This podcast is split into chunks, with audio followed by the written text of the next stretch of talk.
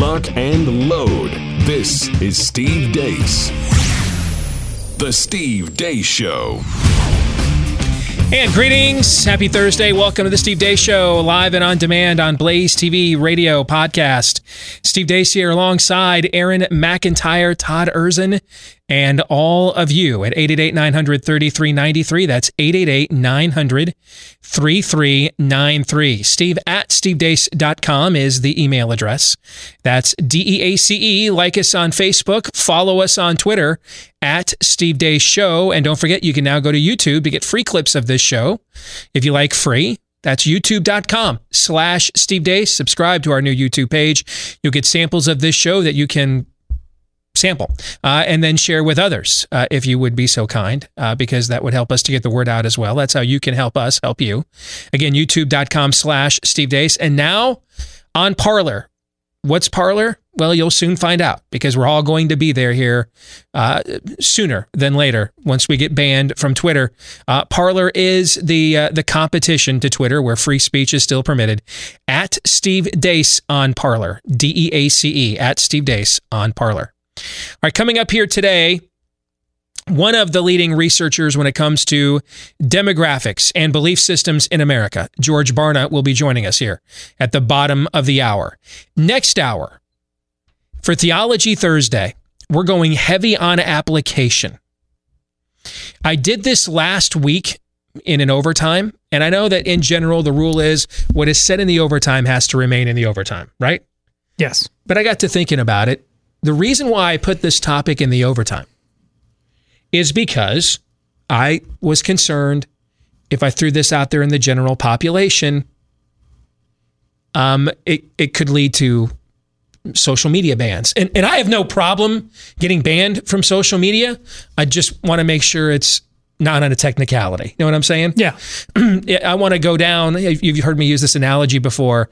I don't want to be Al Capone dying in Alcatraz, man, of syphilis because of tax evasion, right? When you finally cuff me, I want to go down because of the body count, the amount of body bags you pulled out of the St. Valentine's Day massacre. I want to go down for that, right? I don't want to go out on a technicality. I want to earn that prosecution or persecution, as the case may be. But you know what? That was wimpy, hypocritical. You know, I've tried not to ask anything more of this audience when I've been urging us to stand up for our rights and defy these petty, gross tyrannies. You know, when my state opened, I went out right away. When my church opened, went out right away. When there were opportunities to fly outside of my state, went right away. I've tried not to ask anything of anyone else. Like, I don't want to be like the teacher unions.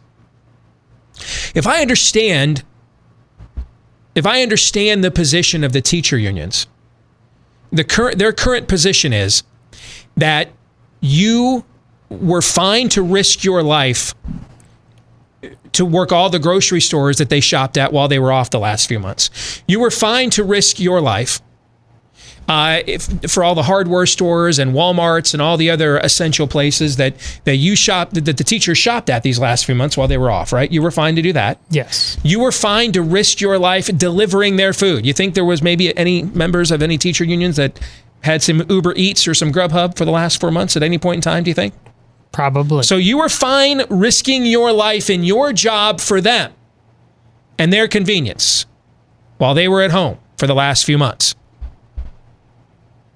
But they then get to determine your kids' lives on the other end of this as well. Is that kind of the position of the teacher unions? All these other vocations are fine risking their lives to provide them services and products that they would like. But they're not interested in, they're not taking any risks for your kids whatsoever. Is that kind of seems like the position they're taking right now. And aggressively so. No doubt. They're not being ambivalent about it. No doubt about it, which is why I did this yesterday. Let me do this again today. If you're sitting around, Nashville just announced that it's all online in the Nashville public schools coming up this fall.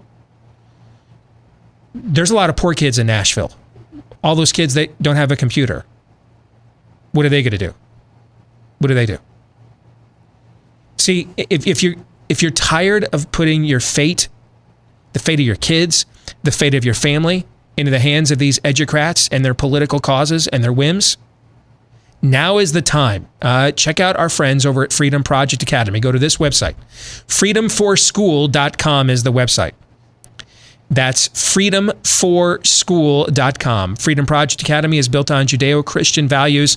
It is for students K through 12. It's a live, interactive environment with a teacher in a virtual classroom, and they specialize in critical thinking. It's not about how you think or what to think, but how you think. They want to, you know, do that whole teach a man to fish thing rather than just stealing a fish from somebody else and giving it to somebody else and calling that redistribution. Again, Freedom Force School, though, is where you want to go. Spots are filling up fast. You can get some free information on that website at freedomforschool.com. So I don't want to be like the teacher unions. I have tried to, every step of the way, practice what I have been preaching here when it comes to defiance. Last week, I didn't do that because I'm concerned that preaching this doctrine of America's founding, which really, the doctrine of the lesser magistrate is just a nice, fancy civic term for the civil disobedience that is practiced throughout the scriptures. That's really what it is, where people just refuse to do what government says because God says that's bad, don't do that, or dumb, that's wrong, don't do that.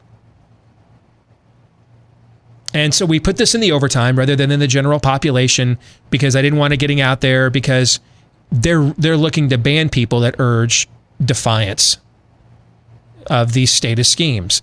Then I got to thinking, though, A, that's hypocritical. But B, wouldn't we be okay being banned for that? Oh, yeah. I'm totally okay with being banned. I mean, that's the cause, right? I'm totally okay. I'm fine taking the ban for that, right? For sure. Yeah, I don't want to go down for claiming that they're making the frogs gay, but I'll go down for that, right? So here's what we're going to do in Theology Thursday. We're going to go back to that video from last week, because it really is the ultimate application of a biblical worldview in the civic arena. What happens when government proclaims itself as God? And we all recognize there's only one God, ma'am, and he doesn't dress like that, right? What do we do? So for Theology Thursday next hour, we're going to take that overtime from last week, and we're going to play it for you here, so the entire audience on podcast, Blaze Radio, that get the free feed, you're going to hear all of that, and then we're going to break it down some more for you. And I'm going to share with you an email from one of our listeners who demonstrates on an individual level how the doctrine of the lesser magistrate goes right down to the individual autonomy of every single American. All right, we're going to do that coming up on the next hour of the show. But before we get to all of that, here is Aaron's rundown of what happened while we were away. What happened while we were away, brought to you by A Reconsideration. All of us on this show have been adamant in our opposition to the lockdowns and shutdowns brought about by COVID-19. And while the death rate from COVID-19 continues to plummet, as Dr. Anthony Fauci reminded us yesterday, the war is not over. It's a false narrative to take comfort in a lower rate of death. There's so many other things that are very dangerous and bad about this virus. Don't get yourself into false complacency. Which is why on this montage, we're going to highlight some of the words of those soldiers on the front line of the war against this virus. It's a part of this equation we've simply overlooked, and perhaps if we'd done so sooner, we would have softened our tone about the shutdowns. Dr. Talia says his hospital is managing, but just barely, at keeping up with the increased number of sick patients in the last 3 weeks. The hospital's urgent care centers have also been inundated, and its outpatient clinics have no appointments available. Dr. Bernard Kamens, Associate Professor of Infectious Diseases at the University of Alabama at Birmingham, says that UAB Hospital canceled elective surgeries scheduled for Thursday and Friday of last week to make more beds available. We had to treat patients in places where we normally wouldn't, like in recovery rooms, said Kamens. The emergency room was very crowded, both with sick patients and who needed to be admitted. In California, several hospitals have set up large surge tents outside their emergency departments to accommodate and treat patients. Even then, the LA Times reported this week emergency departments had standing room only, and some patients had to be treated in hallways. In Fenton, Missouri, SSM Health St. Clair Hospital has opened up its emergency overflow wing, as well as all outpatient centers and surgical holding centers, to make more beds available to patients who need them. Nurses are being pulled in from all floors to care for them. From Laguna Beach to Long Beach, emergency rooms were struggling to cope with the overwhelming cases and have gone into quote-unquote diversion mode, during which ambulances are sent to other hospitals. Hospitals across the state are sending away ambulances, flying in nurses from out of state, and not letting children visit their loved ones for fear they'll spread. Others are canceling surgeries and erecting tents in their parking lots to triage the hordes of patients. There's a little bit of feeling of being in the trenches. We're already battling these infections to try to get them under control, California Dr. James McKinnell said. We're still not sure if this is going to continue. At Parkland Memorial Hospital in Dallas, waiting rooms turned into exam areas as a medical tent was built in order to deal with the surge of patients. A Houston doctor said the local hospital beds were at capacity. Chicago's Dr. Anthony Marinelli says they've seen a major spike in cases. It so overwhelmed the community hospital that they've gone on bypass at times. That means they'll tell ambulances to bypass the ER and find another. Dr. Atala, the chief of emergency medicine at Grady Hospital in Atlanta, says the hospital called on a mobile emergency department based nearly 250 miles away to help tackle the increasing patient demand. Quote, at 500 plus patients a day, you physically just need the space to put a patient in, Dr. Atala says. Now that I've read and you've heard some of the words of the soldiers on the front lines in the battle against this virus, perhaps you'll reconsider, as I have, that the lockdowns were and are necessary. Oh, those are from 2018. Sorry about that. Everything that I just read for you are from stories about the 2018 flu season. My bad. And that's what happened while we were away.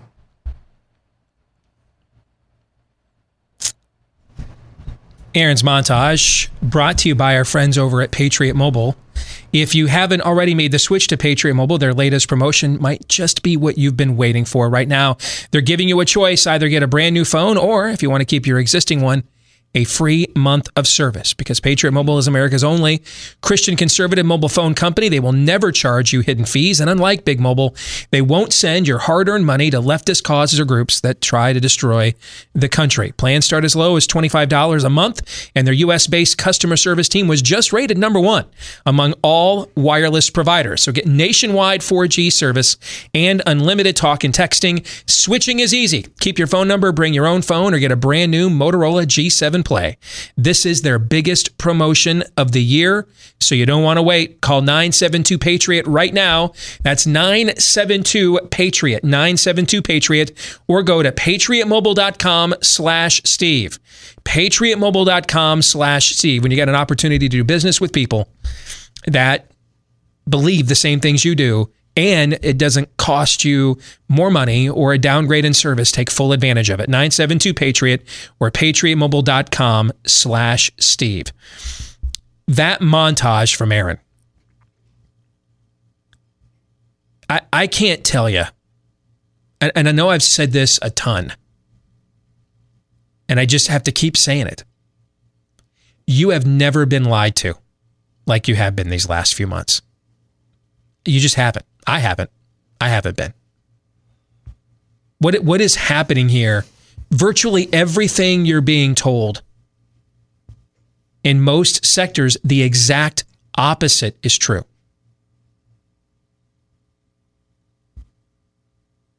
Coming up in the overtime today, I'm going to go take an article from Politico Europe. Is that some right-wing? Politico Europe, Breitbart. Most people don't really know the difference. Yeah, right. Okay. I'm going to take an article. It's about a month old from Politico Europe. Because one of the things we're being told, well, we can't play sports here because they were able to lock down the virus in all these countries because they did everything government told them to do. And they had really strict social distancing and everyone and masks are mandated everywhere in all these other countries. Is that true? I don't know. But based on the track record so far, probably not. It's probably not true. It's not probably not true. And you're to find in the overtime today. I'm going to go through every European country with their restrictions were as of about a month ago. Because they're all playing sports and doing stuff. I mean, right? Tom Cruise can go to the UK to film the next Mission Impossible film. Last I checked, he cannot go get a drink inside a bar in Los Angeles County, correct? Didn't they lock that back down because of the spike in cases? I thought so. Yeah. So we're going to go through this today in the overtime. BlazeTV.com/Deace. If you're not already a subscriber, you can go there and get a discounted subscription at BlazeTV.com/Deace, or just go there to watch this later today. But virtually everything you're being told is in this country anyway, is 180 degrees different from the truth. Lord Nefarious right now is sitting somewhere really hot being like, come on, stay in your lane, bro. That's what's happening. It's demonic. I want to share a note I got with you, or I got about an hour ago before we went on the air.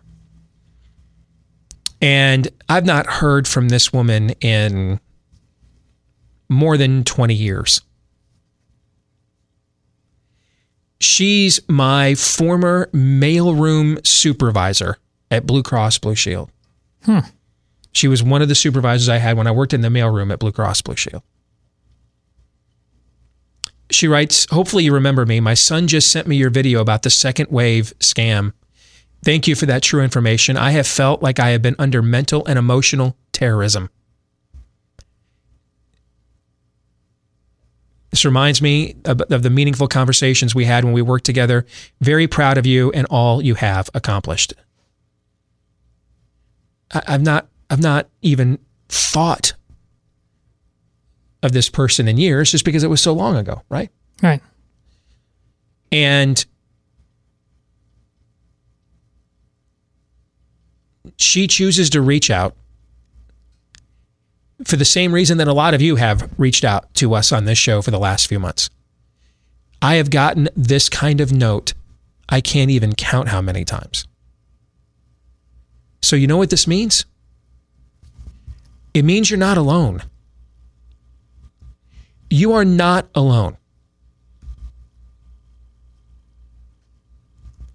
What you are is unrepresented. That's the issue here. This is why we are left with no choice but what we're going to talk about next hour, the doctrine of the lesser magistrate. We are left with no choice but to defy. Because the normal, traditional process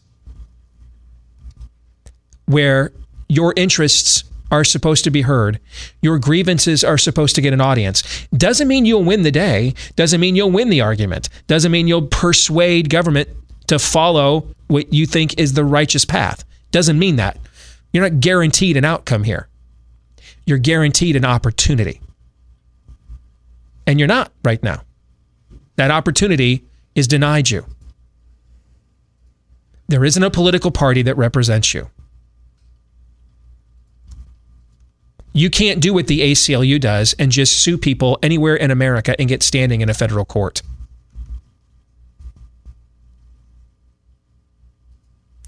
The cavalry isn't coming.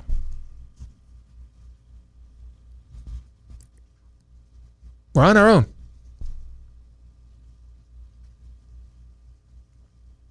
And I know I applauded the Trump White House going on the offensive yesterday with schools. And I still do. But did you see the ridiculous guidelines his own CDC put out for kids to go back in school? Why don't you just put them all in juvenile hall? Why don't you just put them in prison? They're ridiculous. They're absolutely ridiculous.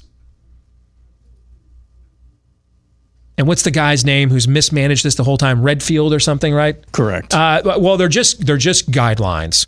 feel really bad if anybody shut down their schools because of these guidelines. If he loses in November, mark my words, if he loses in November, he will have only himself to blame, President Trump. His failure to fire Anthony Fauci and his lackey over there at CDC, who has mismanaged and been dishonest, categorically dishonest this entire time, will be the reason why. Because he allowed them an audience in front of the country. He kept putting them in front of the country.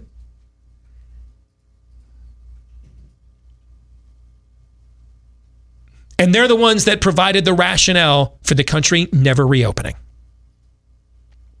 He'll only have himself to blame, only himself.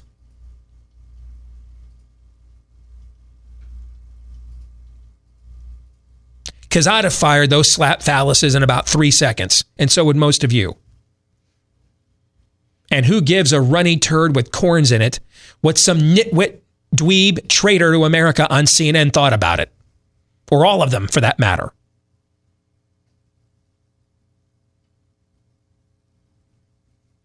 Don't celebrate the death rate. The nation's leading infectious disease expert, allegedly, says don't celebrate the death rate.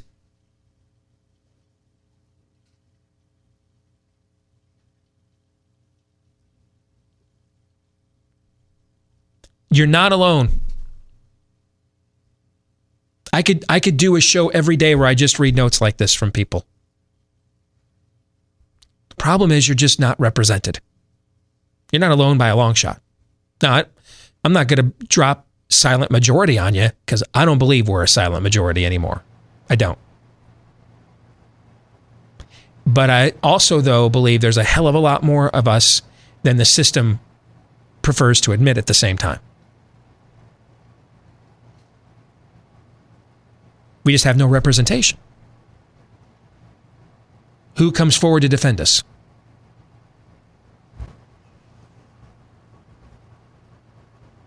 The names are very rare.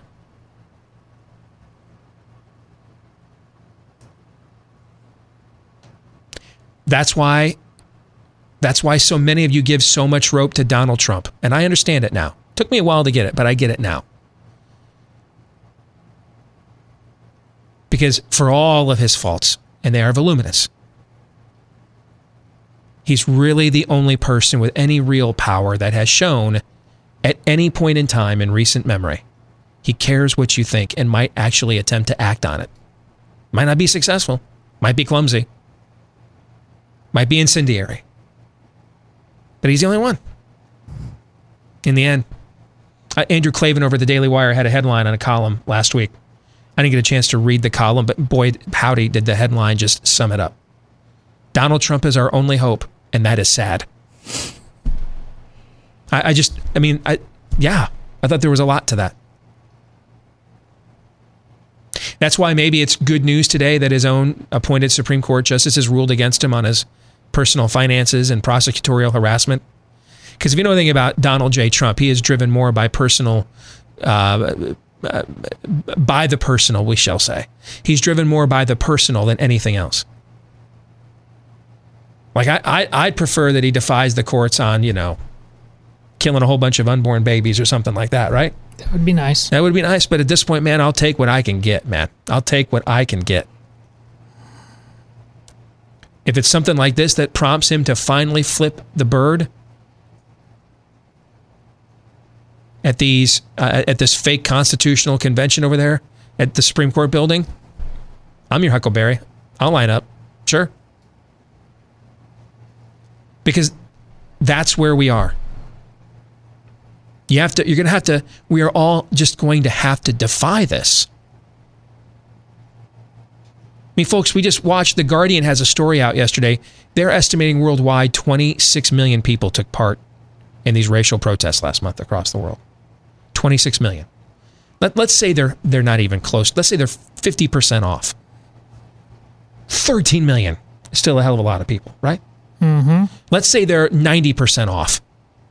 It's 2.6 million people. That's still a lot of people, right? Mm-hmm. That's a lot of people. So let's go with the 90% off, 2.6 million. the mayor of LA says don't sing in your church, or was it the governor of California? Was it Newsom or was it Garcetti out there? I can't remember. I thought it was the governor. Yeah, was it Governor Newsom? Governor. So don't sing in your church, but protests are okay. You saw your opponents defy all of this and get everything they wanted doing so. So why do you obey it then?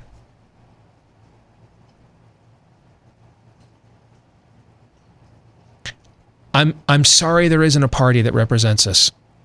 I have given more than a decade of my life I'll never get back trying to not make that the case. I did this all over the country.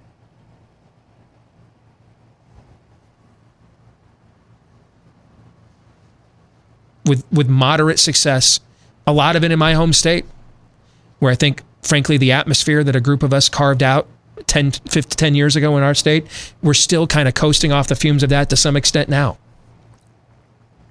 I'm sorry that that's the case. But I can't change that, and neither can you. And here's what I can also tell you. Things aren't going to change unless we make it happen. The founders spent years appealing to King George.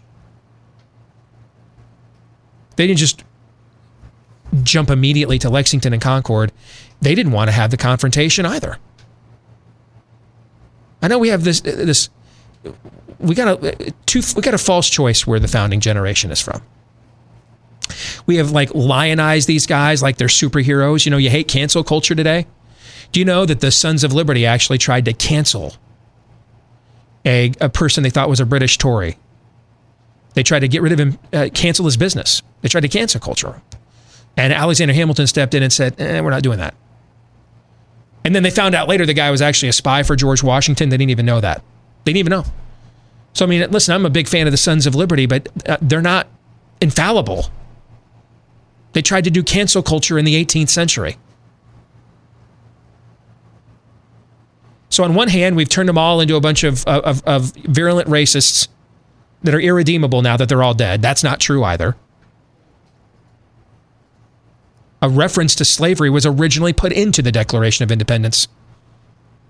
They fought so bitterly over the issue, they couldn't get it passed with it. They couldn't get a constitution passed by addressing it. That's how bitterly divided over it they were.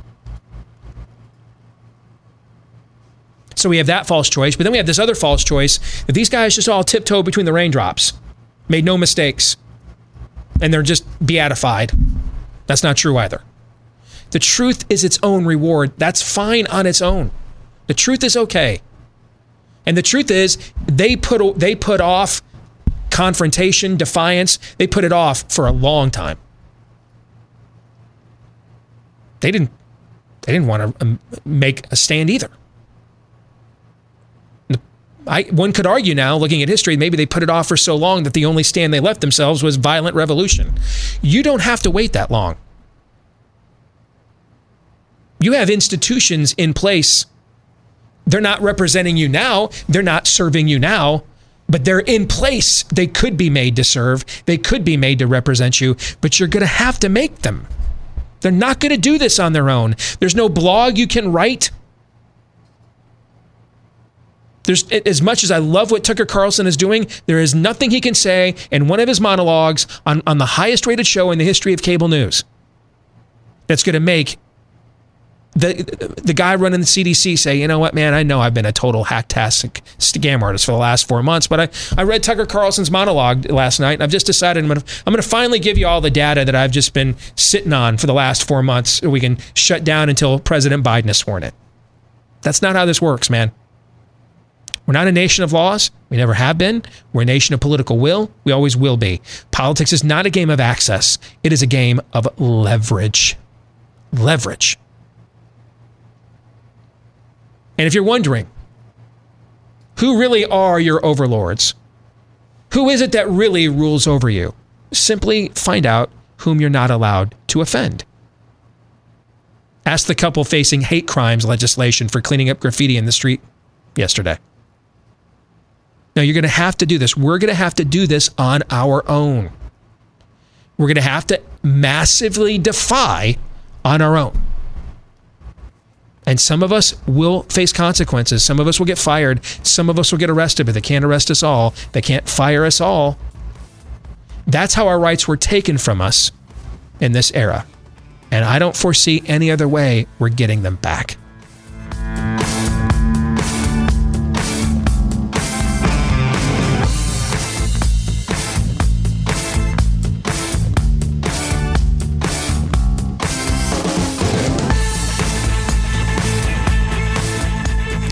Hey, have you noticed your hair isn't looking as full as it used to? Yeah, I know. Losing your hair is no fun. So let's talk about options. You can go to your doctor for a hair loss treatment prescription, then visit the pharmacy, then try not to go broke to avoid going bald. Or you can try Keeps from the comfort of your own home. You'll get the same doctor-recommended, FDA-approved hair loss treatment, but Keeps offers the generic version, so it's about half the cost. And one more thing you'll love about Keeps is that it's all online. You just answer a few questions, snap a few pics of your hair, and a licensed doctor will review your info and recommend the right hair loss treatment for you, and then it's shipped discreetly to your door. So why make unnecessary trips to the doctor and the drugstore when you can do it all from home, not to mention save a ton of cash, too. So if you want to get started with a special deal, here you go. Go to keeps.com/grow, Keeps, just like it sounds, keeps.com/grow. Get 50% off your first order. So you're already getting the lower generic version or lower priced versions, the generic versions anyway. So how about another 50% off your first order as well to get you started? Keeps.com/grow. That's keeps.com/grow. Did you guys see the clip going around? I really could care less what gets said on any given night. You guys know this. You almost never see me respond to whatever was on the Cuomo or all these cable news shows. I just don't get into any of that. I could care less. Like most of America, I'm not watching them, right? Correct. But this one, Don Lemon? Yeah, this one, though, I thought was interesting. Okay, it caught my eye because Don Lemon last night on CNN made a reference to when Jesus was on earth. He just, I want to make sure I don't misquote him, but he alluded to making several mistakes or something from what I recall. He wasn't perfect. He wasn't perfect when he was here, right? Okay.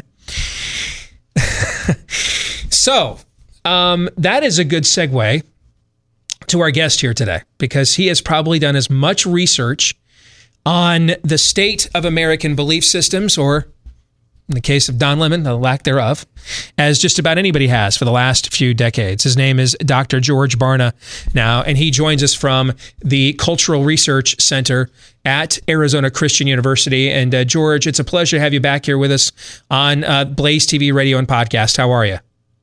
Oh, doing well, Steve. Good to be back with you again. You probably were not shocked to hear what Don Lemon said about, Christ did not lead a perfect sinless life when he was here on earth, because you have been charting America's worldview devolution now for the last couple of decades. Right before we went into lockdown, you came out with your most recent report on the worldview trends in America heading into 2020 and this election.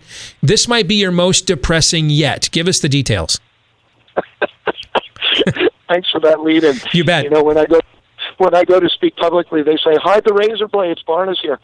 That when you talk about what Mr. Lemon said, for instance, we find that almost half of all Americans hold that same perspective. Right now, 44% would say that Jesus sinned. So, when we put together a lot of different fundamental truths about what the Bible teaches about life, how life works, and so forth, what we find is that only 6% of Americans right now have what could be described as a biblical worldview, which simply means that when they make their decisions from moment to moment, they're trying to make sure that it's consistent with the teachings of the Bible. Historically in America, that was, I and many others would say, what put America on the right track, what allowed America to become a great country, because we had biblical morality, biblical values, biblical lifestyles. Not perfection by any means, but nevertheless, we at least knew that there was a difference between right and wrong. Now, in what's becoming a predominantly Marxist culture, at least based on worldview, what we know is that people are saying there is no God, there is no right or wrong, there is no source of truth. The only thing that matters is that you feel good about yourself, that you pursue happiness, and that you're able to experience that. Let me put a positive spin on that very dire information that you just provided us, if I could, though. Okay? So 6% You said it's 6% of Americans.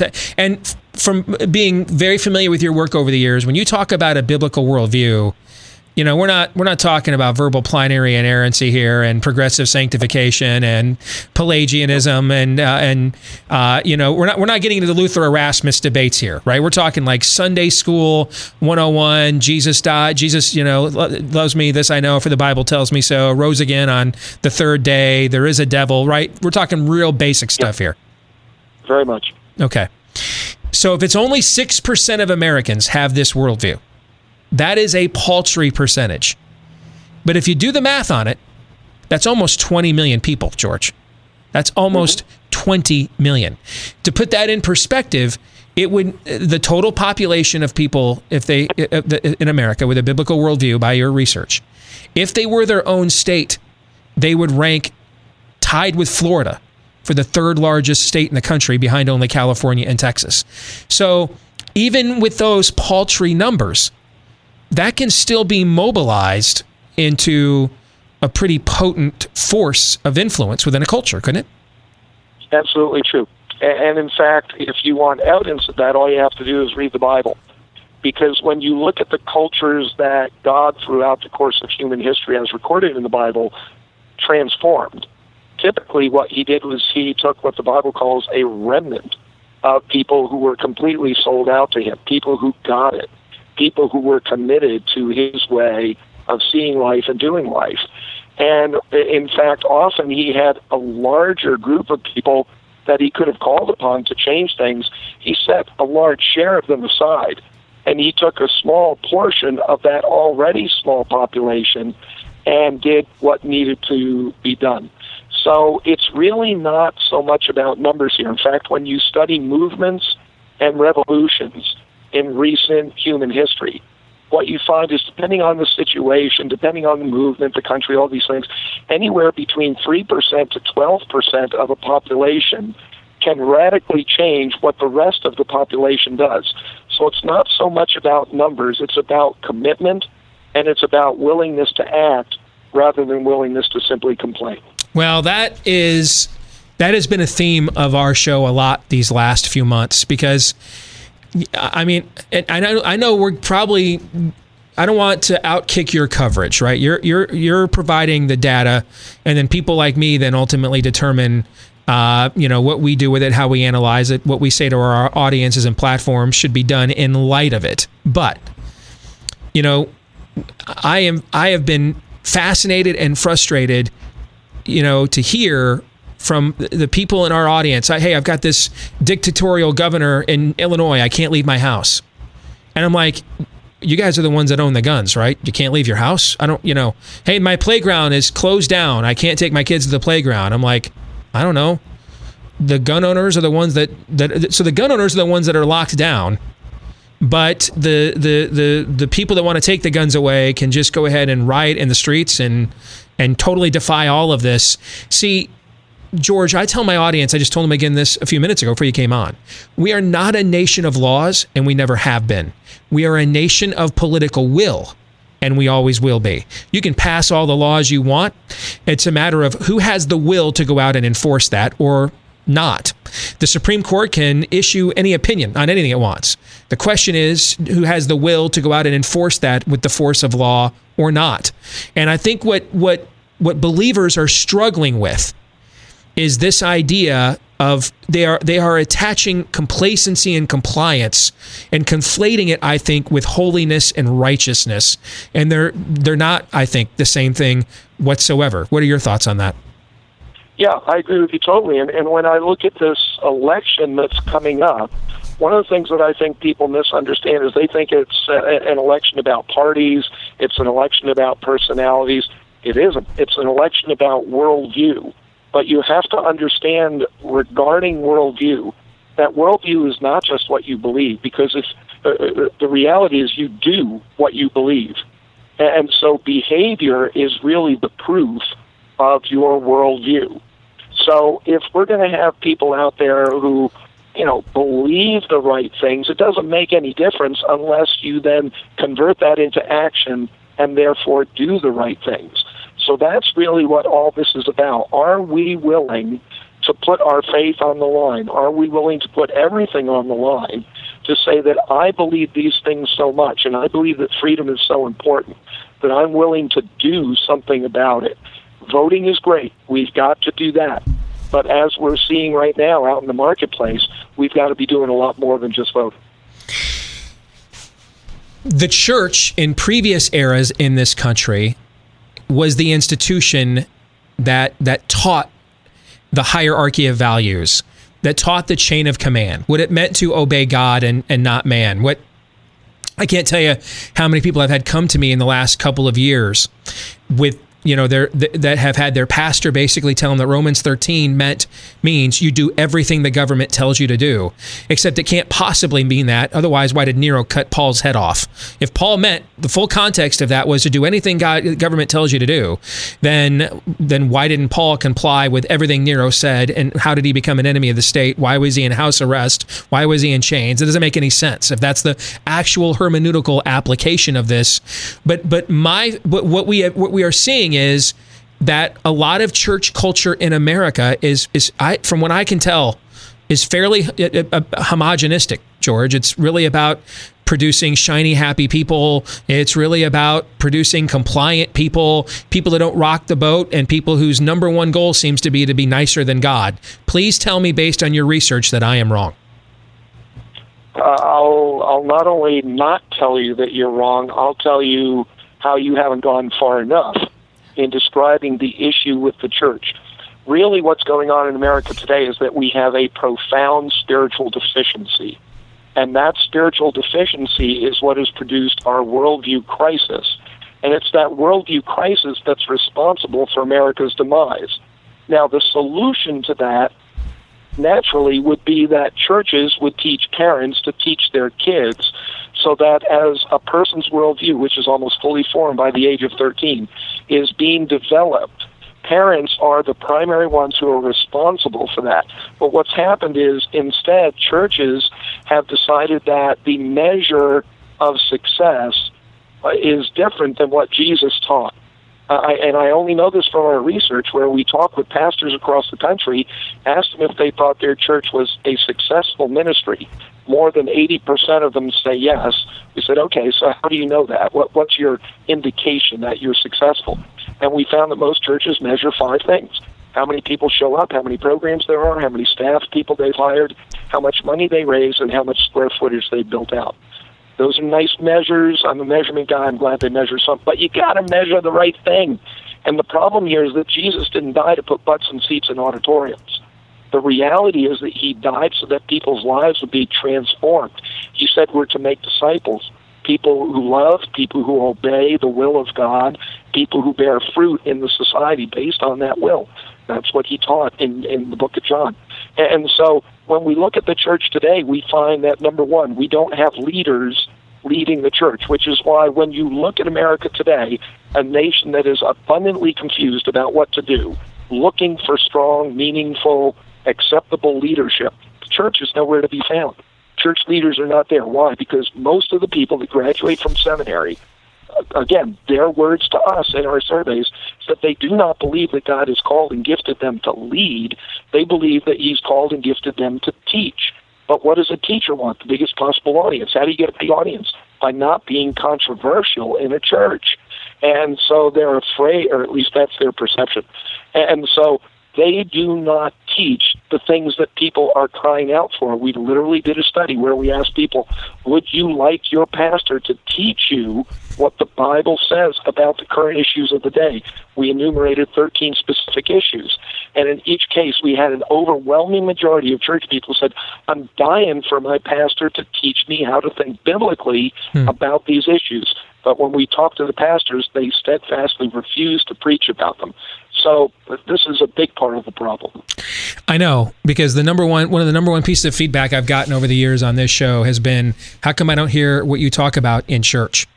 I can't tell you how many pastors have had come up to me over the years and say, your show has caused me to have to change the way I preach on Sundays.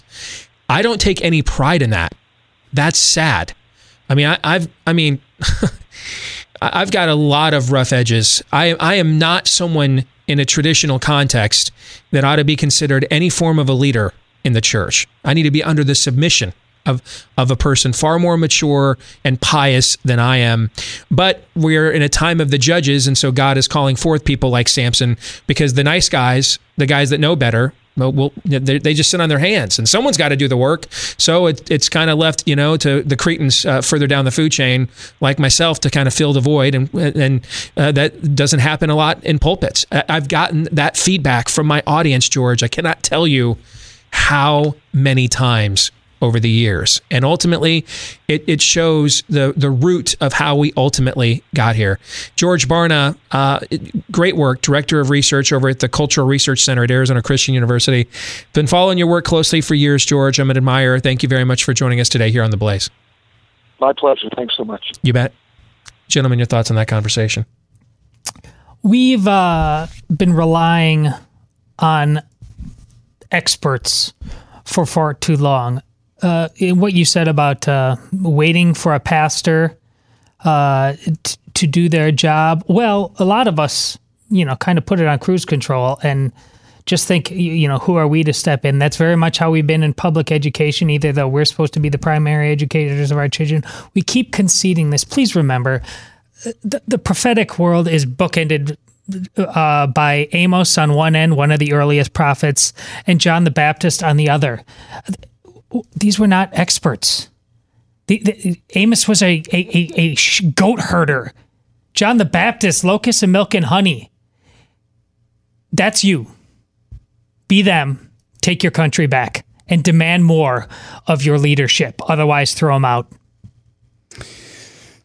Yeah. And I mean, along these lines, is it the chicken or the egg? Do people, and this is the Cheez-Its versus steak conversation in another context that we had with our friend Daniel Horowitz a few years ago. Chicken or egg, is it because we have bad leadership within the church, or at least not sufficient leadership within the church, that we have people who are unwilling, it seems like, more people unwilling to actually confront the hard issues? Or is it because we don't have very many people willing to confront the hard issues that we have a lack of leadership within the church? It doesn't really matter. More leadership, actually leading as defined in this conversation is what we need regardless. We'll come back. Theology Thursday is next.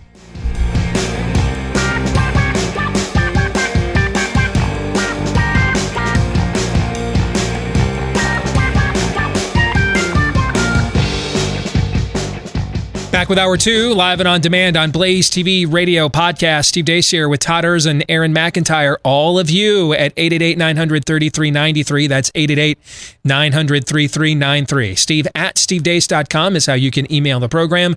That's DEACE. Like us on Facebook. Follow us on Twitter at Steve Deace Show. YouTube.com/Steve Deace is where you can get clips of this show. You can sample yourself and then share with others. You can follow us on Parler as well.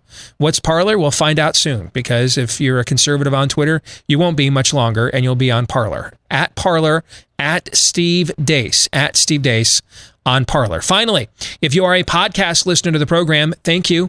If you haven't done so yet, please smash that subscribe button to help boost our numbers. You can also, if you like the program, give us a 5-star review. If you haven't done that, please do so. If you have, maybe do it 7 or 8 more times. I don't know if those will count, but let's find out. Thank you to the thousands of you that have left us those 5-star reviews, or the 10 of you that just kept leaving them over and over and over again, whichever. I'm not sure if it's that thousands of people have left us those 5-star reviews, or it's just 10 people stuffing the ballot box. Other than that, either way, we'll take all of the positive reinforcement that we could possibly get. Theology Thursday brought to you by Rough Greens VitaSmart. You know why we're taking so many supplements as humans nowadays? Because the vitamins, minerals, nutrients, the things that we need in our food is often stripped out so it can be mass produced and then mass consumed cheaply. And we think we're saving money with all this cheap food we buy. And then, of course, we got to go buy these expensive supplements later on. And so it's 6 and 1/2 dozen of the other. Same thing goes with our pets' food as well. Chances are, especially if your pet's eating that the dry dog food that they love so much, it's missing a lot of those things, even the omega oils that your dog needs. That's where Rough Greens VitaSmart comes in. It is not a dog food. It is a premium dog food supplement. You just take it. It's a powder, and you just take it and pour it on your dog's food. And apparently it makes the food your dog loves even better. I don't know. I've not sampled this one myself, but our dog Cap absolutely loves this stuff. All right. So if you want to try the 14-day Jumpstart bag today for just $14.95, here's how you can do so. Go to roughgreens.com/blaze. RUFF, by the way, is how it's spelled. I don't know what will happen if you type in Rough Greens the traditional spelling way. I would urge you not to find out. Okay. Roughgreens.com, especially when you're at work. RUFF is how it is spelled. Roughgreens.com/blaze. All right, let's get to Theology Thursday, and we're going heavy. Perfect segue to the conversation we just had with George Barna, where he was going off about application. Hey, you can claim to believe all you want. What are you doing with it, right? Okay. I mean, where do you take that belief system? Where do you take it with you? Or do you take it with you at all? And then what do you do with it when you arrive, wherever you're going? So we're going heavy on application this week. And we're going to discuss, I think this is the only thing standing between you and national divorce. It is an important doctrine. It comes from our founders in a civic sense, but it really comes from the biblical notion of civil disobedience. When is the right time to tell government, no, I won't comply? It's called the doctrine of the lesser magistrate. And it is a lost art in America that we need to recover, because it's probably all that is standing between us and national divorce. The doctrine of the lesser magistrate requires disobedience against government. That's what it is. It's disobedience. It's a refusal to obey everything government tells you must do. Tell me more. And that's and here's and let me jump to the conclusion, and I'll work my way back from there. This is the final tool, civil tool, an instrument at our disposal to avoid a national divorce.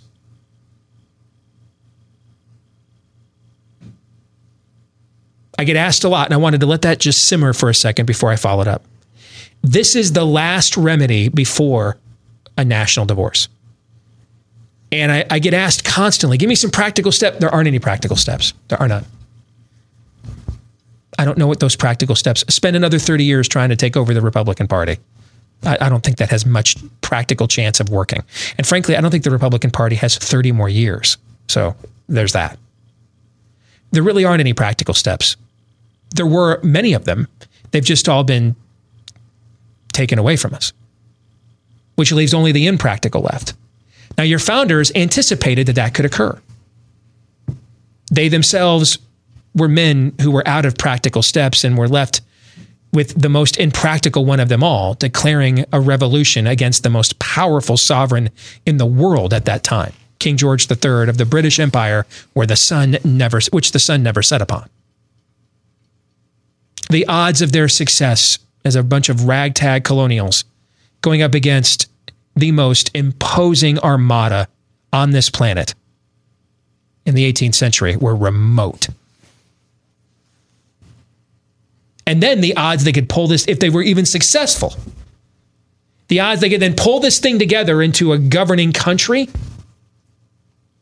How are we going to get these Catholics in Maryland and these Quakers in Pennsylvania and these Baptists in Georgia and these Episcopalians in Virginia who have laws on the books that if you don't belong to their state church, you can't vote or serve in government?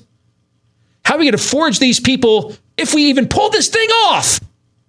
How are we going to then forge these people into an e pluribus unum from there? How's that going to work? The odds of that even get lower. And because they knew how hard it was, it's why they didn't even try. I mean, yes. We had the Articles of Confederation. Yes. It took, 13, 14 years before they said, yes, we got to give it a go. Yeah.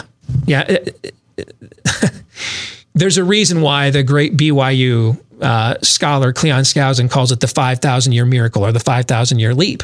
The odds of threading this needle, man, only Providence could have made this happen. Only Providence could have done it. Human effort alone would not have. Our founders understood that there may come impractical times. They actually were not opposed to bureaucracy. They set up all kinds of it, all kinds of checks and balances. They wanted the system to grind to a halt at times and to move slowly because they didn't trust human nature. We've gone from not only trusting human nature, but putting our faith in it. That's the progressive way. You can be like God. You can be. You can evolve to a state of utopia and perfection. You can. You're not even basically good anymore. You're basically great. All right. Even Pelagius would be like, y'all took this too far. All right? Yes, you would. Even Pelagius, like, dude, I still believe there's a hell, guys. Okay. Yes, Pelagius right now would be the Jonah Hill gift. Guys, I'm in hell right now. Trust me. I can verify this is real. You don't want to take this argument. You've taken my argument too far, guys. Way too far here. Okay. I was a humanist. I wasn't a communist, guys. Enough with this. Okay. But I digress. The doctrine of the lesser magistrate is how the founders intended for us to be able to say no to these things without having to do so in the way that they ultimately had to say no to King George. Violence. They didn't want that. They armed the citizenry not to encourage violence, but to incentivize it not to happen. So the government would know, hey, there's a price to pay for rolling up on the people. They can shoot back. Are you sure you're willing to pay that? That's an example of a bureaucratic check and balance. But the people were the check and balance on tyranny because they could shoot back if they had to. So here's how the doctrine of the lesser magistrate works. Let me give you an example from this week. The Supreme Court tries to tell the state of Louisiana that it cannot demand that the doctors who are going to get involved in the most intimate aspects of women's anatomy in order to help them kill their children are held to the same code as the actual doctors are. The doctrine of the lesser magistrate is where the governor of Louisiana says, I appreciate your perspective, but I know that you control no army, no police force, and cannot enforce this edict. It's a blog. So, hey, we were interested in what your opinion was, and now that we know what it is, it's bunk. It goes against what the Constitution clearly said. I mean, the 14th Amendment says equal protection under the law. You're saying that the women who go to abortion clinics are not entitled to the same standards of conduct of the doctors who see them as if they went to any other walk-in clinic or a hospital. We're not treating people like that. Not to mention the Fifth Amendment says no person shall be denied life, liberty, or property without due process of law, and that being in her belly is a person. So we're not even going to let him kill the kid anyway. So the answer is no, but thanks. Answer is no. We're going to enforce the laws of Louisiana instead. Because no government has a right to do that which God says is wrong, and God says not to murder, and we're not doing that here. But thank you. Now, the governor of Louisiana in our federalist system is below the Supreme Court, right? Yeah. Yeah. So in this case, he is the lesser magistrate, and he has decided we're not doing that. Another example would be your governor has decided that he's shutting your state down on bad data and science. Have we seen any examples of that recently? Yes. Yes. Now, can the governor enforce that on his own? No. Is Jay Inslee in Washington going to go to every county in Washington to make sure that all the restaurants and bars and everything are all shut down? Governor, Karen up in Michigan sure tried. She tried, yes. But not even she could pull that off. No, she could not. Which means they need what? Who to do it? Well, they need law and enforcement, right? Your local sheriff says, we're not enforcing that. And we actually saw several examples of this during the lockdowns. That's the doctrine of the lesser magistrate. Your sheriff says, we're not doing that. I'm not enforcing that law. And they got applause for it. Yes. Steve, that sounds like lawlessness. No, no, it's not lawlessness, because sheriffs and governors, how do they get those jobs? And well, every governor and most sheriffs, how do they get those jobs? They're what's the word I'm looking for? They're starts with an E. What's the word? They're elected, which means someone had to consent for them to hold those positions, correct? That whole government by the consent of the governed thing, right out of the Declaration of Independence, which means, and how do they garner that consent? They need a majority of what? Voters. So if you're a voter, if you're a citizen of one of those counties, and you're like, hey, I really want to be under, I want to be the ant under the boot of my governor. And I hate the fact that my sheriff is treating me as a free citizen. You are welcome to run against said sheriff, or go get another person to run against that sheriff, and have that person run on a platform of, here in this county, we're the boot, or we're the ant to the governor's boot in this county. That's how we roll here. That's the law. You're welcome to run on that. And if he loses, he leaves office, and your guy wins, and you get the subservience that you asked for. No, the lawlessness comes from when your elected governor violates their oath of office, when an unelected judge believes they are their own sitting inquisition on the Constitution, or even they're the Constitutional Convention themselves. That's the lawlessness. What is the law?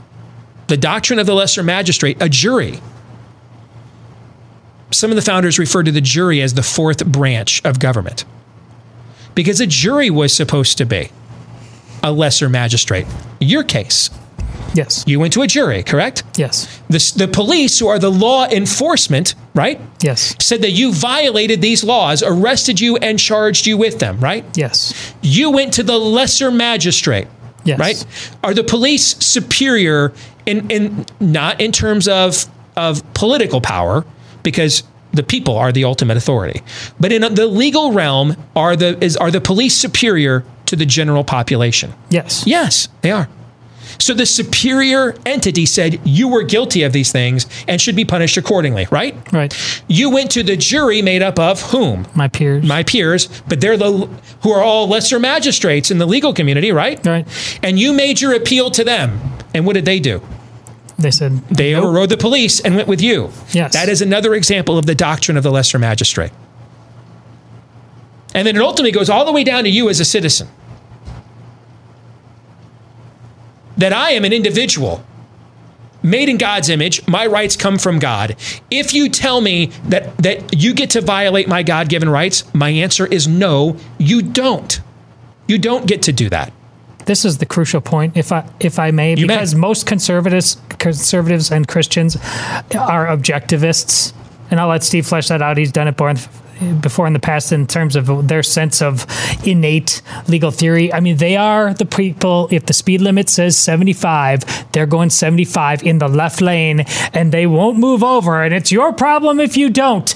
And so I'm not going to break the law. The law says it. If you wouldn't be treated as such if you didn't go out of your way to bring trouble upon yourselves. That's how most of them think. And that's not how somebody can think if they think about the law as Steve has laid out, or MLK and Letter to a Birmingham Jail. That's right. And ultimately, we're governed by the laws of nature, and nature's God. That's what we're governed by. That's the highest law. That is the ultimate law. And whenever man makes a law that violates that law, you and I not only have the right, but frankly, the duty and obligation. Correct. To disobey that. Over Jesus' head at the cross, the Romans hung a sign. Do you guys remember what it said? Yeah, Jesus Christ, King of the Jews. King of the Jews. Now, why did they say that? What did that mean? The Romans don't care about a messianic line. They're not making a theological statement. They're making a political one. When the religious authorities who were against Jesus took him to Pilate, the charge they were charging him with, we would call it today sedition.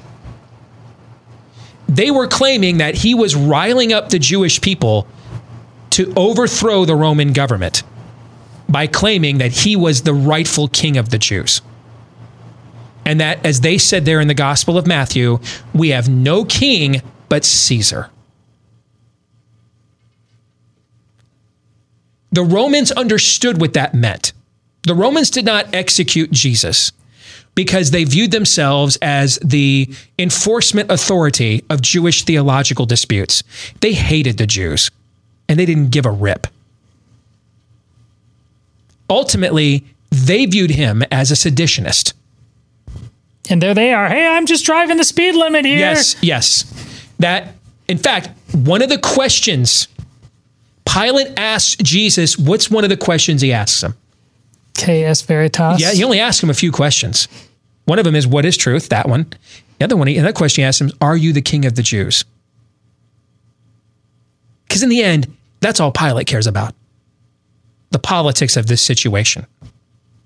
Are you claiming, sir, that you're a higher authority than Caesar? That's what it meant to a Roman mind. From the which tells us what? From the very beginning, Christianity, and frankly, Judeo-Christianity, this has been the issue. This has been an issue going back to the dawn of Revelation. The Judeo-Christian ethic is a threat to the world system because it calls us to be higher and better than this world is. The laws of this world want to bring you down to its level. The laws of nature and nature's God want to raise you up to his.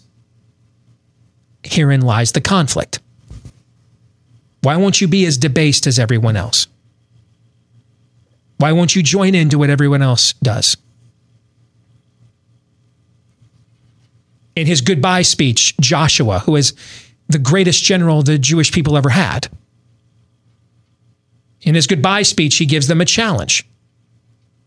If Baal is God, go and worship him. If God is God, worship him. As for me and my house, we will worship the Lord. What he is saying to them is another variation of this theme. Which law will you live under? The laws of this world or the laws of the only one true God revealed through Moses?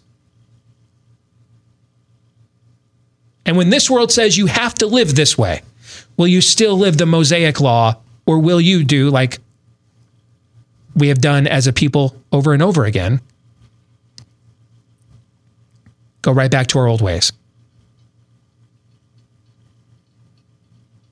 There's nothing new under the sun. That's the same challenge today.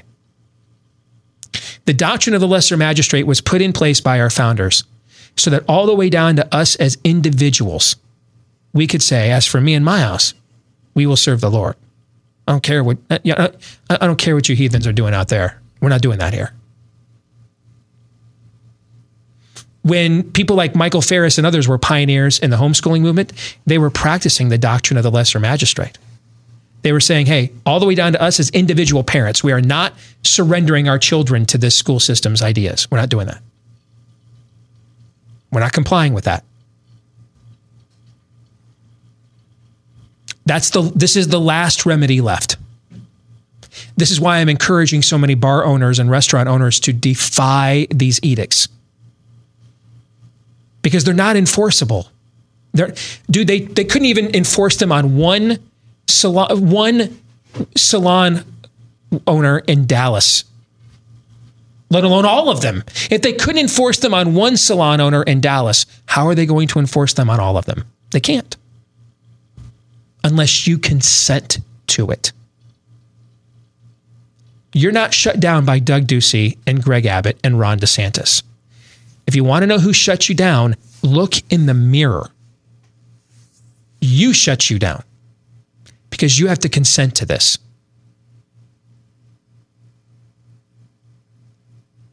And there's one thing we saw with Greg Abbott when the woman defied him in Dallas. Notice how he ex post factoed his own executive order. His attorney general leapt to her defense to have her released, right? Yes. Okay. Do you think these Republican governors want to be seen on TV shutting down private enterprise? Hell no.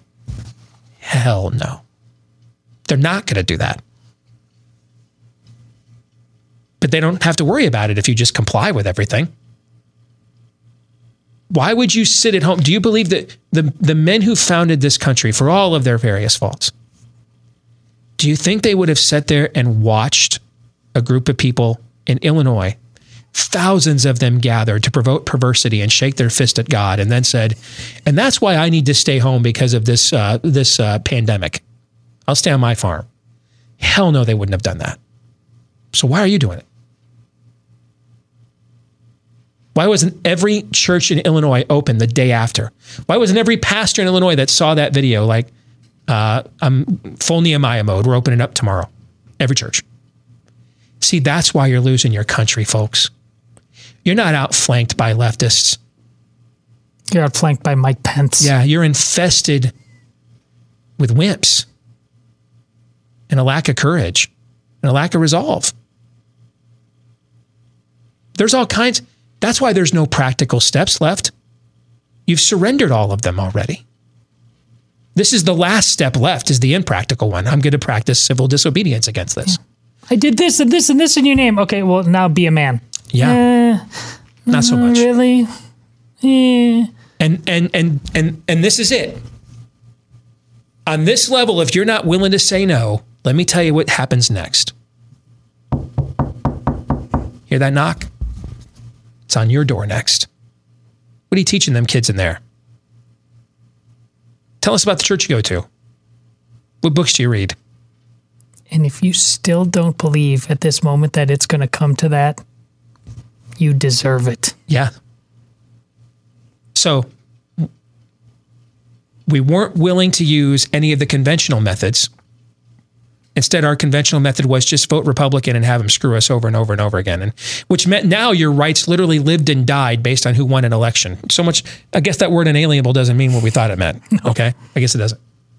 Well, now it doesn't matter because the Republican Party doesn't care about you. Yeah. Saw that on Tucker Carlson last night. They're even putting their senators on Tucker's show to laugh at you now. They don't care. He actually made the seat at the table. Yeah. Defense. That's what he did. Yeah. So now it's really just down to us as individuals. The doctrine of the lesser magistrate. We have to show these people that there is a price to pay for trying to impose on us, and we are willing to pay it. And then challenge them, are you willing to pay it, sir? Yes, Greg Abbott, I'm willing to go to jail to save my family business. Are you willing to lose an election when the country sees you put people like me in jail? Are you willing to do that? That's the last one left. That's the last tool in the toolbox left. If we won't use that one the way it was intended, then at that point, man, it's national divorce and every man for himself. Some thoughts on that video from last week from our overtime that we decided to share here for Theology Thursday on the doctrine of the lesser magistrate. What do you think? Aaron, I'll start with you. What do you think? Just got done watching all five. I don't know how I talked my wife into watching the last two Pirates of the Caribbean movies. Those were not great, but the first three are really entertaining. And there's at one point I think even in the first movie, where I think Johnny Depp's character, Captain Jack Sparrow, says tries to invoke the pirate code. And some of the pirates say, hang the code. Hang the code. Guys, we're not pirates. I'm not likening us to a bunch of seafaring scoundrels. But we've been playing by the pirate code for far too long here.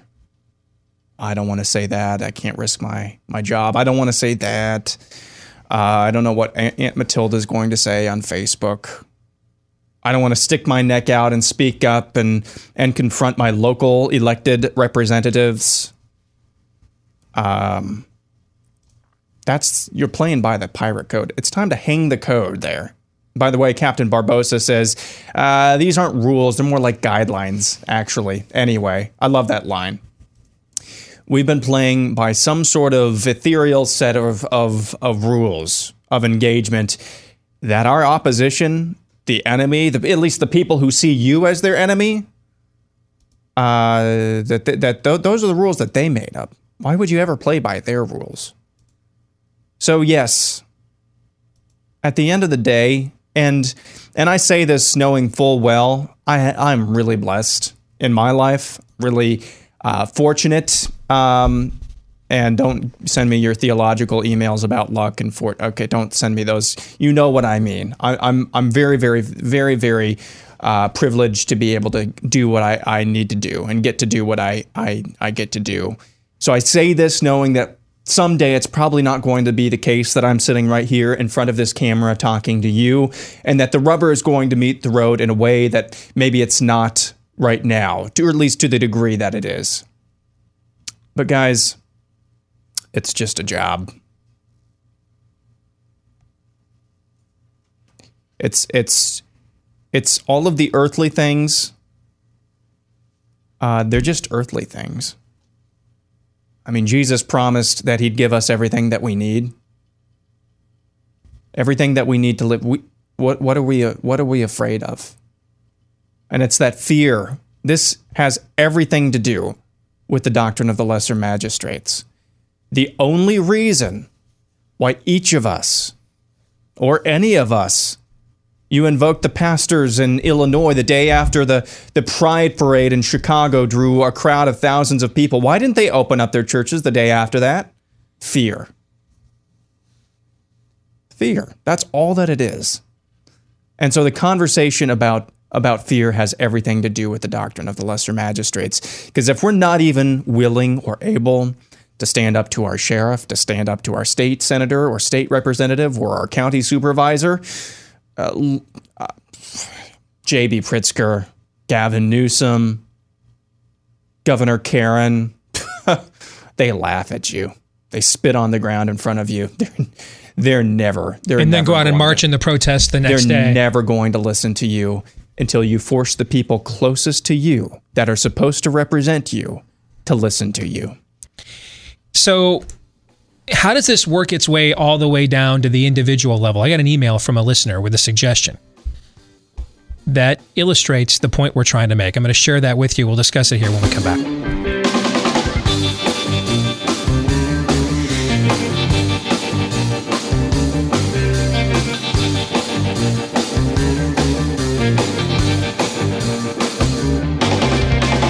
If you are struggling with chronic pain, whether it's back, knees, neck, shoulder pain, you know, the underlying cause could be inflammation.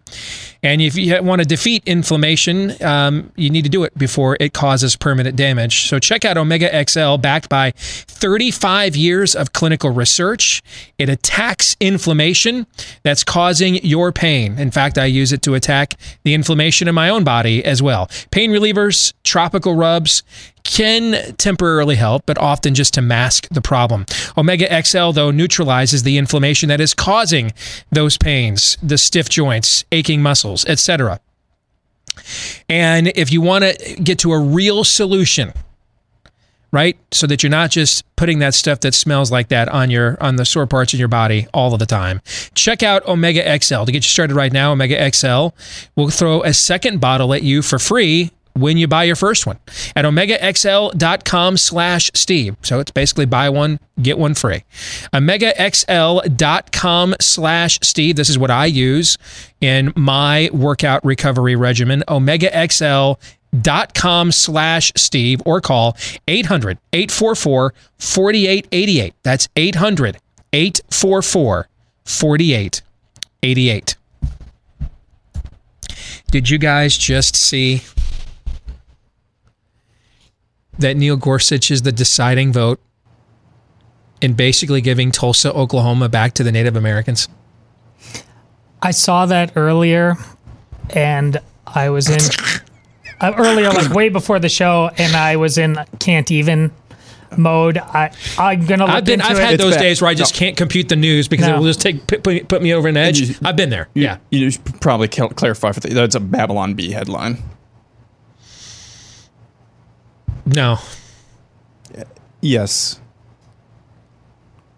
Both and? Oh, it is. Okay, it may be. No, that's what I'm choosing. This is my truth. Okay, I hear you. Okay. To be affirmed. Right now, the Babylon Bee is pissed. Right? Right now they're like, dude, that was scheduled to post on Facebook today at 1 o'clock. And it actually happened. Appropriation. No, folks, I'm not making this up, folks.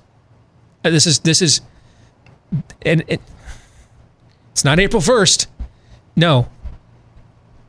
I mean, Neil Gorsuch is on, as the great prophet Clint Black once sang, a good run of bad luck right about now. I mean, he's 0 for 3 today. He cited it. I mean, he cited against the president on his finances and subpoenas, and on something else earlier today.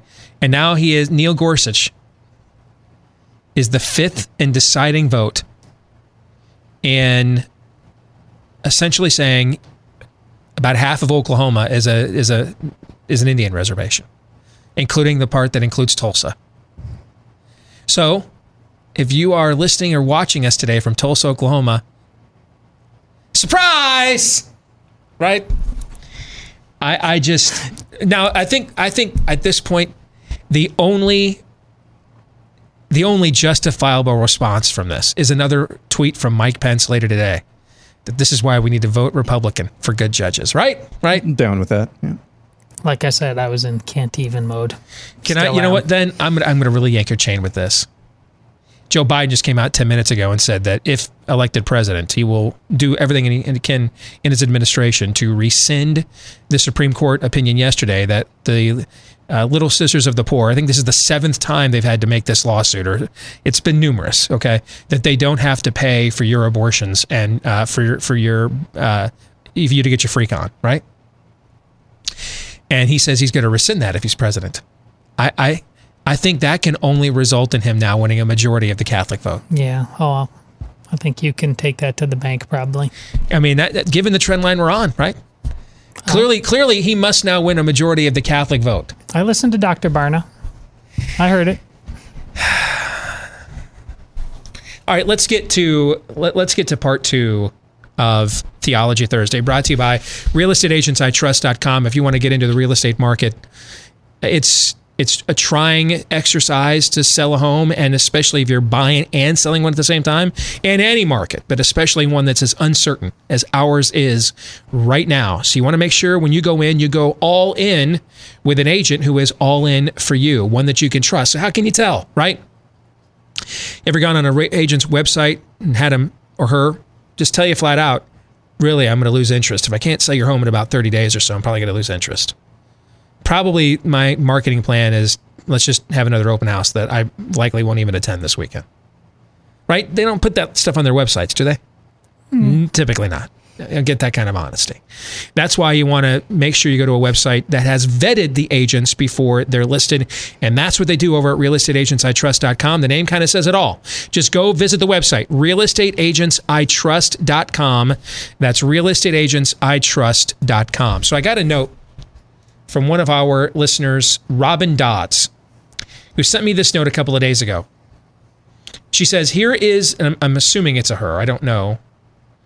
My bad, I'm assuming gender. They said that their solution to the scam of the lockdowns is to hit government where it hurts, speak their language.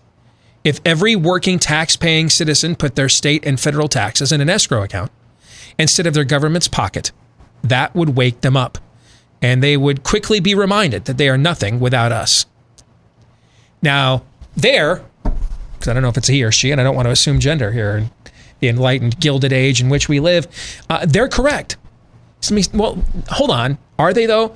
I'm trying to think. Gentlemen, can you think of any historical precedent whatsoever? Can you think of any time period where a group of people collectively thought that the taxation they were being levied was extremely immoral, especially given the lack of representation they had within the government that was levying said taxes at the same time, so they refused en masse to pay them? Has that ever been tried before? Do you know? You're talking about the original Brexit, I think, and we know that's racist. Yes. Aaron, were you taught any of this even at homeschool? Or did they ever... What is the H word? Ha, ha, ha, sto, ha, history. Yeah. Yeah, in fact, I kind of just think I coined a phrase like "no taxation without representation." I like it. That would like you know that's got that, t-shirts, bumper stickers. Yeah, that's got a good ringing a dance tweet. You can tweet that one out. It's kind of pithy, right? No, but alas, Robin, we can't. No one's ever done what you're talking about. We can't think of any kind of example of this, so we're screwed. And just pay everything and do everything government says, folks. Well, Robin's email is essentially, you know, we should just do what the people who gave us the country did.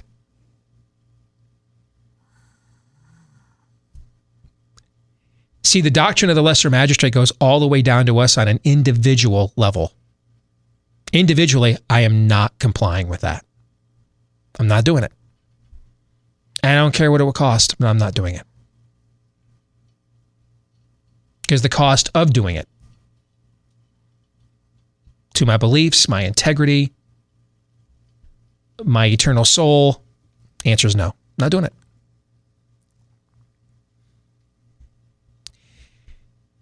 We've now got, well, we've had judges redrawing election maps for quite some time and redrawing the American map because you can't defend the southern border. So essentially, if you live south of Kansas City, you're Mexico. I mean, we've now they're just, you know, redrawing the intrastate map. So if you're in Tulsa, Oklahoma today, I hope you enjoyed your Wi-Fi while you had it. Wampum coming your way next, right? Churches no more. Sweat lodges are the new thing, right? I mean, do you know why they do this stuff? Who's going to go out there and enforce Neil Gorsuch's opinion that half of Oklahoma is an Indian reservation? Is Neil Gorsuch going down there? Like, is there the Gorsuch Brigade that will go down there and enforce the Native American land border within the state of Oklahoma? Does such an entity exist? No. No. So who will be doing the enforcement? Well, you know, I go back to what we talked about on Pop Culture Tuesday with The Dark Knight Rises. And Bane's lead henchman goes out there on the bridge. You brought this up, Todd. Yeah. And it ties perfectly into this conversation. Bane's leading henchman goes out there on the bridge and says, hey, anybody tries to escape and leaves the city. These bridges are the only way in and out.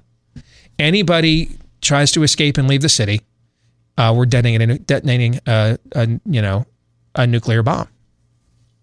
And the military guy says, 12 million people live in Gotham City. You can't possibly enforce that. You can't stop 12 million people from leaving. I mean, you're just a ragtag bunch of insurgents, terrorists.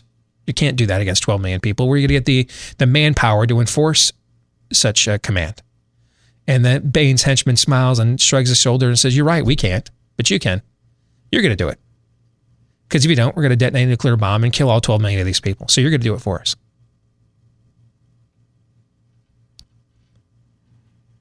That is exactly how our system works. They know they can't enforce that half of Oklahoma is now an Indian reservation. But they know that you're going to comply with it, so they don't have to. They know that. You'll just comply with it. You'll enforce it for them. I don't even know who the Republican governor of Oklahoma is right now. But I can promise you I could probably comprise what his reaction is going to be. This is the terrible and death edict. But alas, the courts have spoken and we must comply. So, rain dance. I don't know what to tell you, you know. They know you're going to do it. They know you're going to do it. That's why.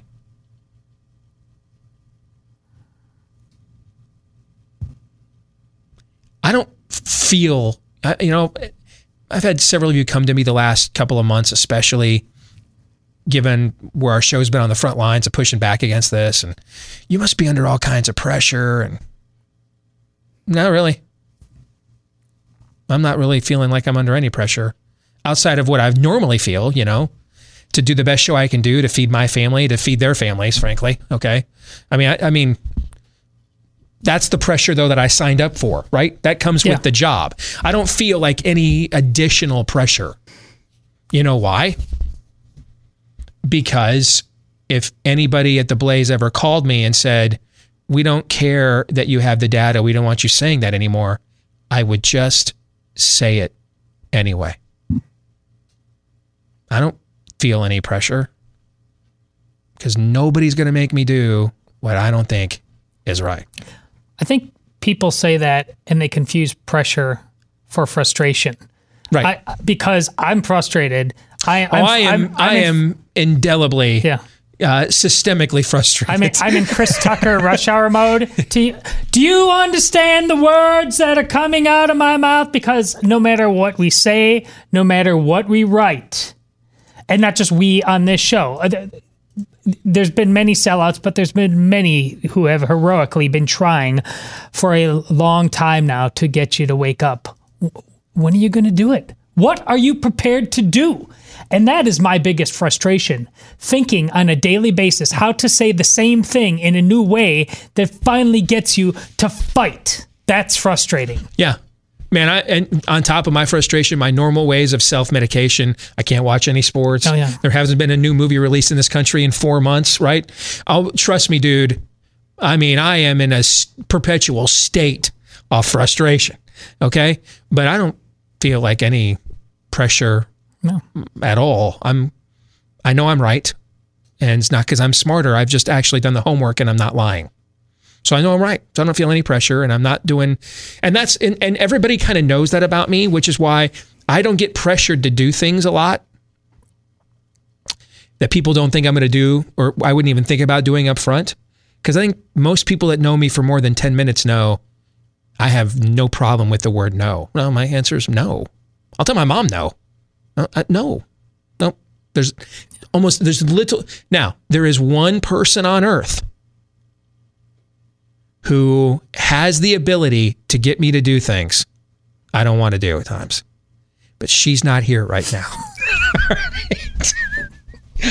All right. For the other 331 million people on this earth, no. It's not personal, but no, I'm not doing that. And actually, you had a way more pressure on you 10 years ago when you were announcing the slippery slope, but you had to look ahead and say, it's coming and it's here now. Yeah. But then there's real pressure to convince people. I mean, the truth is evident now. We are at the bottom. We're 100 miles per hour at the bottom of that slope now. The truth of the matter, too, to follow up on what you just said, Todd, my career has skyrocketed the last few months. By every metric, we measure my show, platform, presence, brand, because of the pushback I have given on this scamdemic. I am incentivized for the scamdemic to continue. I would be better off if it would continue. I would give it up tomorrow if it meant the truth would come out and I at least could have a Saturday. I know for a fact that I can set the culture war aside for a Saturday and a few hours in the fall and watch a damn college football game and just be a guy named Steve. I'm incentivized everywhere else on a professional level. I'm incentivized for the scamdemic to continue because it's benefiting me personally tremendously to confront it and call it out. I don't care. I want it to end yesterday, 2 months ago, 3 months ago, 5 minutes from now, next week. Because it's the biggest fake news we've ever been sold. I mean, I saw some data put out today by a guy who's a PhD data analyst at Northwestern, one of the top 20 universities or so in America, who pointed out that in the last 3 months, hospitalizations to death ratio in America has dropped from 7%, meaning 7% of the people that were admitted into a hospital for COVID died. It's 1% now. Why aren't we celebrating that? Why isn't that the lead story on every single newscast? No, I don't want to milk this thing for all of its worth because it's evil. This is wicked.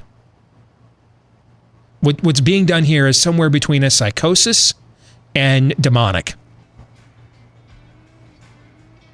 I want to defeat this. But I don't see a way we can defeat it without confronting it. John 3:17.